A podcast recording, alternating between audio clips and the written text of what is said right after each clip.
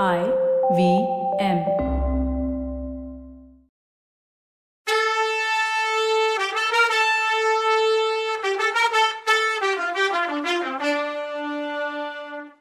வணக்கங்க. நான் கவிதா பேசுகிறேன் வெல்கம் டு கதை பாட்காஸ்ட் சிவகாமியின் சபதம் இது எபிசோட் நம்பர் நூற்றி முப்பத்தி ஒன்பது.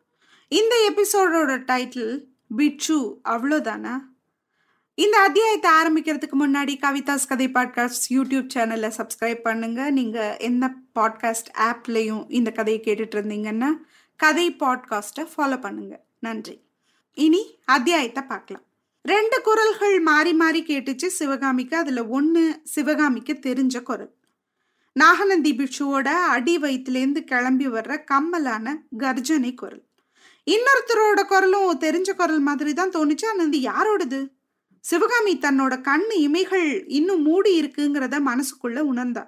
ஒரு பெரிய முயற்சி பண்ணி கண்ணை லேசா திறந்தா. அப்ப அவ கண்ணு முன்னால தெரிஞ்ச காட்சி வியப்பையும் ஆச்சரியத்தையும் பரபரப்பையும் பயங்கரத்தையும் ஒன்னா கொடுத்ததோட இது தூக்கத்துல பாக்குற கனவா இல்ல பிரம்ம புடிச்ச மனசுல வர்ற கற்பனையான்னு சந்தேகப்படுற மாதிரி இருந்தது.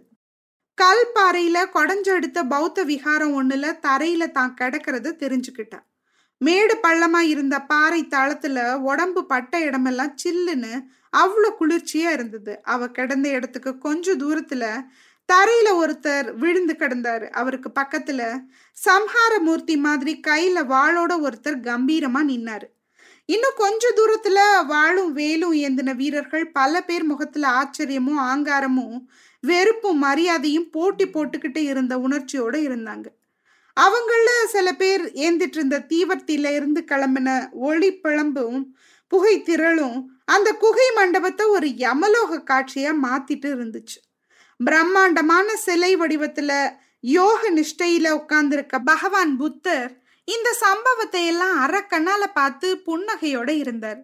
சிவகாமி தனக்கு முன்னாடி தெரிஞ்சதெல்லாம் கனவா பிரம்மையா இல்ல உண்மையான்னு சந்தேகத்தை தீர்த்துக்கிறதுக்காக ஒரு தடவை கண்ணை மூடி திறந்தார். உண்மைதான்னு புரிஞ்சுக்கிட்டா கொஞ்சம் கொஞ்சமா அறிவு தெளிஞ்சுது. யோசிக்கிற சக்தி வந்துச்சு. தரையில கிடக்கிறது நாகநந்தின்னு புரிஞ்சுது. அவருக்கு பக்கத்துல கம்பீரமா கையில வாழேந்தி நிக்கிறவர் தளபதி பரஞ்சோதின்னு தெரிஞ்சுது. அவங்கள சுத்தியும் கொஞ்ச தூரத்துல விலகி நிக்கிறவங்க தளபதியோட வந்த பல்லவ வீரர்களா தான் இருக்கணும். ஆனா அவங்க எல்லாரும் இங்க எப்படி வந்து சேர்ந்தாங்க? நான் இங்க எப்படி வந்தேன்? யாருன்னு தெரியாம கேட்டுட்டு இருந்த பேச்சு குரல்கள் தெளிவடைஞ்சது. நாகநந்தி பேசிட்டு இருந்தார் அப்பா பரஞ்சோதி நீ நல்லா இருப்ப. நீ ரொம்ப நல்லவன் ரொம்ப நன்றி உள்ளவன். உன்னை ஒரு நேரம் நாகப்பாம்பு கடிக்காம இந்த கை தான் காப்பாத்துச்சு. உன்னை பல்லவர் சிறையில இருந்து இந்த கை தான் விடுதலை செஞ்சது. நீ ஆச்சாரியாரா நினைக்கிற ஆயன சிற்பியோட உயிரை இந்த கை தான் காப்பாத்துச்சு. அவரோட பொண்ணு கொஞ்சம் முன்னால காபாலிகையோட கத்திக்கு பலியாகாம இந்த கை தான் காப்பாத்துச்சு. அப்படிப்பட்ட என் வலது கையை நீ வெட்டிட்ட. அடியோட துண்டிச்சிட்ட. ரொம்பவும் நன்றி உள்ளவன் நீன்னு உருக்கமா சொன்னார். அப்போ பரஞ்சோதி குறுக்க பூந்து ஆஹா கள்ள பிட்சுவே உங்களோட திருக்கரத்தோட அற்புத லீலைகளையே நடுவுலயே நிறுத்திட்டீங்க. மகேந்திர பல்லவர் மேல விஷக்கத்தி எரிஞ்சதும் இந்த கைதானே? கொஞ்சம் முன்னால ஆயனர் பொண்ணை தூக்கிக்கிட்டு சொரங்க வழியில நீங்க ஓட பார்த்ததும் அந்த கையோட உதவியால தானே? தப்பி ஓட வழி இல்லைன்னு தெரிஞ்சதும் தேவி மேலேயே உங்களோட கொடூரமான விஷக்கத்தியை எரிய பார்த்ததும் இந்த கைதான்ல அப்படின்னு கேட்டார். ஆமாப்பா ஆமா. நீ சொல்றதெல்லாம் நிஜம்தான். ஆனா எதுக்கு ஆயனர் பொண்ணு நான் கொண்டு போக ட்ரை பண்ணேன்? தெரிஞ்சுக்கிட்டியா?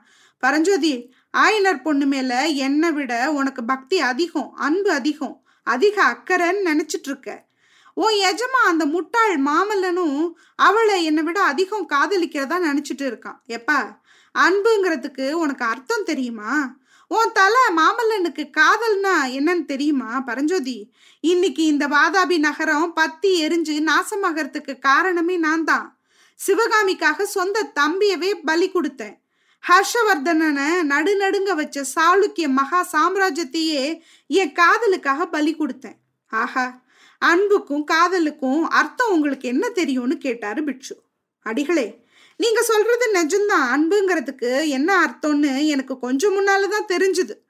ஒருத்தர்கிட்ட நம்மளோட அன்பை கொட்டுறதுன்னா அவர் மேல விஷக்கத்தியை எரிஞ்சு கொல்லணும் இல்லையா? இத கொஞ்சம் முன்னாடி தான் தெரிஞ்சுக்கிட்டேன். வஞ்சக பிட்சுவே உங்ககிட்ட பேசிட்டு இருக்க எனக்கு நேரம் இல்லை. உங்களோட வேஷத்தை மட்டும் கலைக்காம நீங்க ராஜரீக ட்ரெஸ் போட்டுக்கிட்டு இருந்தா இவ்வளோ நேரத்துக்கு உங்களை பரலோகத்துக்கு அனுப்பியிருப்பேன். காவி வஸ்திரம் போட்ட பிட்சுவை கொல்ல எனக்கு மனசு வரல. ஒரே ஒரு நிபந்தனையில உங்களை கொல்லாம விடுறேன். பத்து வருஷத்துக்கு முன்னாடி அஜந்தா வர்ண ரகசியத்தை தெரிஞ்சுக்கிட்டு வர்றதுக்காக என்ன என்னோட ஆச்சாரியார் அனுப்புனாரு. நானும் அப்படியே செய்யறேன்னு சொல்லிட்டு கிளம்பினேன். அஜந்தா வர்ணத்தோட ரகசியம் உங்களுக்கு அவசியம் தெரிஞ்சிருக்கணும். இதோ இந்த சுரங்க விகாரத்தோட சுவர்கள்ல கூட வர்ண ஓவியங்களை பாக்குறேன். உங்களுக்கு கட்டாயம் அந்த ரகசியம் தெரிஞ்சுதான் இருக்கும். அது உடனே சொன்னீங்கன்னா உங்களை உயிரோட விடுறேன். இல்லைன்னா உங்க இஷ்ட தெய்வத்தை ஆமா உங்களை மாதிரி படுபாவிக்கு தெய்வம்னு ஒண்ணு இருந்தா அந்த தெய்வத்தை வேண்டிக்கோங்கன்னு சொன்னாரு. எப்பா உன்னோட கருணைக்கு ஒரு கும்பிடு. என் இஷ்ட தெய்வம் ஒன்னே ஒண்ணுதான். அது சிவகாமி தேவி தான் அந்த தெய்வத்தை வேண்டிக்கிறேன். ஆயனரையும் அவர் பொண்ணையும் அஜந்தாவுக்கே கூட்டிட்டு போய் அழியா வர்ண ரகசியத்தை நேர்லயே காட்டணும்னு நினைச்சிட்டு இருந்தேன். அதுக்கு எனக்கு கொடுத்து வைக்கல அவங்களுக்கும் கொடுத்து வைக்கல. அந்த அற்புதமான ரகசியத்துக்கு உலகத்துல வேற யாரும் கற்பனையே பண்ண முடியாத ரகசியத்துக்கு என்னோட உயிரை ஈடா வச்சுட்டியே. நீ நல்லா இருக்கணும். சொல்றேன் கேட்டுக்கோ. மரம் செடிகளோட இலை வேர் காய் விதை இந்த தாவர பொருட்களை சாறு பிழிஞ்சு காய்ச்சி சாதாரணமா வர்ணங்கள் குழைக்கிறது வழக்கம். தாவர பொருட்கள் காஞ்சு வளர்ந்து அழிஞ்சு போகக்கூடியது. அதனால அதுலேருந்து உண்டாக்கப்படுற வர்ணங்களும் சீக்கிரத்துல மங்கி அழிஞ்சு போகுது. ஆனா மலைகள்லையும் பாறைகள்லையும் சிறு சில பகுதிகள் இயற்கை வண்ணம் பெற்று விளங்குது. அந்த வண்ணங்கள் காத்துக்கும் வெயிலுக்கும் மழைக்கும் மங்குறதில்ல அழியறதில்ல. அதனால இந்த வண்ண பாறைகளை பொடிச்சு குழைச்ச வண்ணங்களை வச்சுதான் அஜந்தாவில் ஓவியங்கள் வரையப்பட்டுச்சு. பரஞ்சோதி போன ஐநூறு வருஷ காலமா அஜந்தா சங்கிராமத்தை சேர்ந்த பிட்சுக்களை தவிர வேற யாரும் அறியாத தெரிஞ்சுக்க முடியாத பரம ரகசியத்தை உனக்கு நான் சொல்லிட்டேன். இனி நான் போகலாமான்னு கேட்டாரு. அடிகளே உடனே போயிடுங்க. அடுத்த நிமிஷம் என் மனசு மாறினாலும் மாறி போயிடும் சிவகாமி தேவியோட நீங்க ஓடி போக முயற்சி பண்ண கள்ள சுரங்கம் வழியாவே இப்பவே போயிடுங்க. சீக்கிரம் சீக்கிரம்னு சொன்னாரு பரஞ்சோதி. நாகநந்தி ரொம்ப கஷ்டப்பட்டு எந்திரிச்சாரு. வெட்டுப்பட்ட என்னோட வலதுகையை வெட்டினதுக்கு பதிலாக கழுத்து வெட்டியிருந்தா எவ்வளவோ நல்லா இருக்கும். ஆனா எனக்கு இன்னும் உயிர் மேல ஆசை விடல. உன்கிட்ட உயிர் பிச்சை கேட்டேன். நீயும் கொடுத்து உதவுன. மாமல்லன் வர்றதுக்குள்ள நான் போயிடணும்னு நீ நினைக்கிறேன்னு நான் தெரிஞ்சுக்கிட்டேன். இதோ போயிடுறேன். ஆனா இன்னும் ஒரே ஒரு கோரிக்கை. சிவகாமி இன்னும் கொஞ்ச நேரத்துல மயக்கம் தெளிஞ்சு எந்திரிப்பா. அவகிட்ட ஒரு விஷயம் அவசியம் தெரியப்படுத்து. அவ மேல நான் விஷக்கத்தியை எரிஞ்சு கொல்ல பார்த்தேன்னு கண்டிப்பா சொல்லு. அதுதான் அவ மேல நான் வச்ச காதலுக்கான கடைசி பரிசுன்னு சொல்லுன்னு சொல்லிக்கிட்டேன். சிவகாமி கடந்த பக்கம் பார்த்தாரு. சிவகாமி மயக்கம் தெளிஞ்சு எந்திரிச்சு பாறை தூண்ல சாஞ்சிட்டு செல்ல மாதிரி அசையாம நிக்கிறத பார்த்தாரு. ஆ சிவகாமி எந்திரிச்சிட்டியா? ஆயனரோட சிஷ்யர் பரஞ்சோதி கிட்ட நான் சொன்னது உன் காதுல விழுந்துச்சா? ஆமா உன் மேல கத்தி எரிஞ்சு கொல்ல பார்த்தேன். எதிர்காலத்தை நினைச்சு உன் மேல இறக்கம் வச்சுதான் அந்த காரியத்தை பண்ண பார்த்தேன். பல்லவ சேனாதிபதி குறுக்க வந்து உனக்கு அந்த நல்லதை செய்ய விடாம தடுத்துட்டாரு. சிவகாமி எதிர்காலத்துல வேணாம். எதிர்காலத்துல என்ன நீ நினைக்க வேணாம். இந்த பாவிய மறந்துடு. உடல் பொருள் ஆவி எல்லாத்தையும் ஈகத்தையும் பரத்தையும் உன் காலடியில அர்ப்பணம் பண்ண இந்த கள்ள பிட்சுவை மறந்துடு. மறந்துட்டு முடிஞ்சா சந்தோஷமாயிரு ஆனா நான் மட்டும் உன்னை மறக்க மாட்டேன். பரஞ்சோதியையும் மாமல்லனையும் கூட நான் மறக்க மாட்டேன். போயிட்டு வரேன். சிவகாமி போயிட்டு வரேன். உன்னை புத்த பகவான் காப்பாத்தட்டும்னு சொன்னாரு. இப்படி பேசிக்கிட்டே தள்ளாடி தள்ளாடி நடந்து நாகநந்தி பிட்சு புத்த பகவானோட சிலைக்கு பின்னாடி மறைஞ்சாரு. நாகநந்தி அப்படி தப்பி போய் சுரங்க வழியில மறைஞ்சத அத்தனை பேரும் பார்த்துக்கிட்டு நின்னாங்க. சேனாதிபதியோட பர்மிஷனோட தான் பிட்சு போறாருன்னு தெரிஞ்சிருந்ததுனால யாரும் அவரை தடுக்க வரல. சிவகாமியும் பார்த்த கண்ணு பார்த்தபடி நாகநந்தி மறையிற வரைக்கும் அவரையே பார்த்துக்கிட்டே நின்னான் கொஞ்சம் முன்னால காபாலிகையோட கத்திக்கு இரையாகாம அவர் தன்னை காப்பாத்தினப்போ அவர் புலிகேசி சக்கரவர்த்தியா இல்ல நாகநந்தி பிட்சுவான்னு சந்தேகப்பட்டா இப்போ அவர் மனுஷனா? மனுஷ உருவத்துல வந்த அரக்கனா? ஏதோ பெரிய துக்கத்தினால மூளை செதறி போன பைத்தியக்காரனா இல்ல ஈவு இறக்கமே இல்லாத கொடுமைக்கார பாவியாங்கிற சந்தேகங்கள் அவ மனசுல தோணுச்சு. இதுக்கடையில சேனாதிபதி பரஞ்சோதி சத்ருகனா நல்ல நேரத்துல வந்த இந்த பாதாள புத்த விகாரத்திலேருந்து வெளியே போறதுக்கு ஏதாவது நல்ல வழி இருக்கான்னு பாரு. நாங்க வந்த கிணத்து சுரங்க வழியா எல்லாரும் போறது கஷ்டம். பிரதான வாசல் எங்கேயாவது இருந்து அடப்பட்டிருக்கணும். சீக்கிரம் கண்டுபிடின்னதும் சேனாதிபதி மெயின் வாசலை ஏற்கனவே கண்டுபிடிச்சிட்டேன் அந்த வழியை உடனே திறக்கிறதுக்கு இப்பவே கட்டளையிடுறேன்னா. சேனாதிபதிக்கு சட்டுன்னு ஒரு நினப்பு வந்துச்சு. சத்ருகனா குண்டோதரன் எங்கன்னு கேட்டாரு. சேனாதிபதி என் அருமை சீடர்கள்ல அருமை சிஷ்யன் காபாலிகையோட கத்தி குத்துப்பட்டு செத்துட்டான். அந்த ராட்சசிய கொகையில காணாம சுரங்க வழியில தேடிக்கிட்டு வந்தோம்.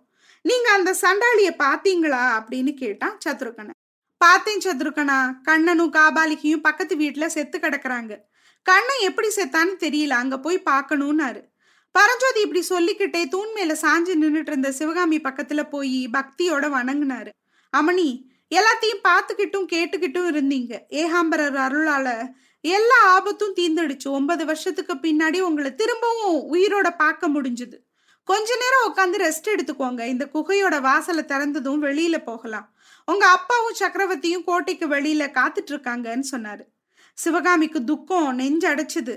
நான் தழுதழுக்க தளபதி போறதுக்கு முன்னாலே என்னோட கமலியோட கணவனை கொஞ்சம் பார்க்கணும். என்ன அந்த வீட்டுக்கு கூட்டிட்டு போறீங்களான்னு கேட்டா. அதே நேரத்துல அடைக்கப்பட்டிருந்த அந்த புத்த விகாரத்தோட பிரதான வாசல பல வீரர்கள் படார் படார்னு இடிச்சு தள்ளிட்டு இருந்தாங்க.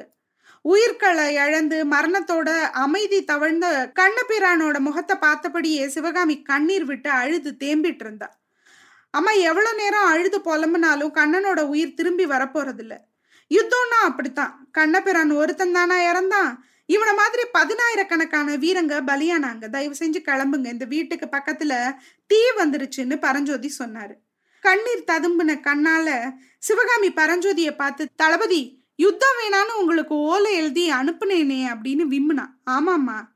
போற தடுக்கிறதுக்கு நானும் எவ்வளவோ முயற்சி பண்ணி பார்த்தேன். சரின்னு அவர் ஒத்துக்கிற நேரத்துல அந்த கள்ள பிட்சு வந்து எல்லா காரியத்தையும் கெடுத்துட்டான். வாதாபி நகரம் அழியணும்னு விதி இருக்கும்போது யார் என்ன செய்ய முடியும்னு சொன்னாரு தளபதி. ஐயா விதி மேல ஏன் தப்பு சொல்றீங்க? எல்லாத்துக்கும் காரணம் இந்த பாவி தான் அன்னைக்கு நீங்களும் அவரும் வந்து எவ்வளவோ புடிவாதமா என்னை கூப்பிட்டீங்க. மொரட்டுத்தனமா நான் வரமாட்டேன்னு சொன்னேன்னு அவ சொல்லும்போது அம்மா எவ்வளவோ விஷயங்கள் வேற மாதிரி நடந்திருக்கலாம். அது எல்லாம் பத்தி இப்போ யோசிச்சு என்ன புண்ணியம்? தயவு செஞ்சு கிளம்புங்க. மாமல்லரும் உங்க அப்பாவும் ஆசையோட காத்துட்டு இருப்பாங்கன்னு சொன்னாரு தளபதி. தளபதி அவரோட முகத்துல நான் எப்படி முழிப்பேன்? என்னால முடியாது. நான் இங்கேயே இருந்து உயிரை விடுறேன். ஆயிரம் தடவை மன்னிப்பு கேட்டுக்கிட்டதா அவர்கிட்ட சொல்லுங்கன்னு சிவகாமி சொல்லிட்டு இருக்கும்போது வாசல்ல பெரிய சத்தம் கேட்டுச்சு. கொஞ்ச நேரத்துல மாமல்லர் உள்ள வந்தார். அவர் பின்னாடி ஆயனரும் வந்தார். இதோ அவரே வந்துட்டாருன்னு பரஞ்சோதி சொல்லிட்டு மனசுக்குள்ள இத்தோட என் பொறுப்பு தீந்துடுச்சுன்னு சொல்லிக்கிட்டாரு. உங்க பொறுப்பு தீந்துடுச்சா? இப்பதான் உங்களுக்கு பெரிய பொறுப்பே வந்திருக்கு தளபதி. ரெண்டு பேரும் இவ்வளோ நாள் கழிச்சு பார்க்குறாங்க சிவகாமிக்கு உண்மை தெரியாது. மாமல்லர் இன்னது தான் பேசுவார்னு சொல்ல முடியாது.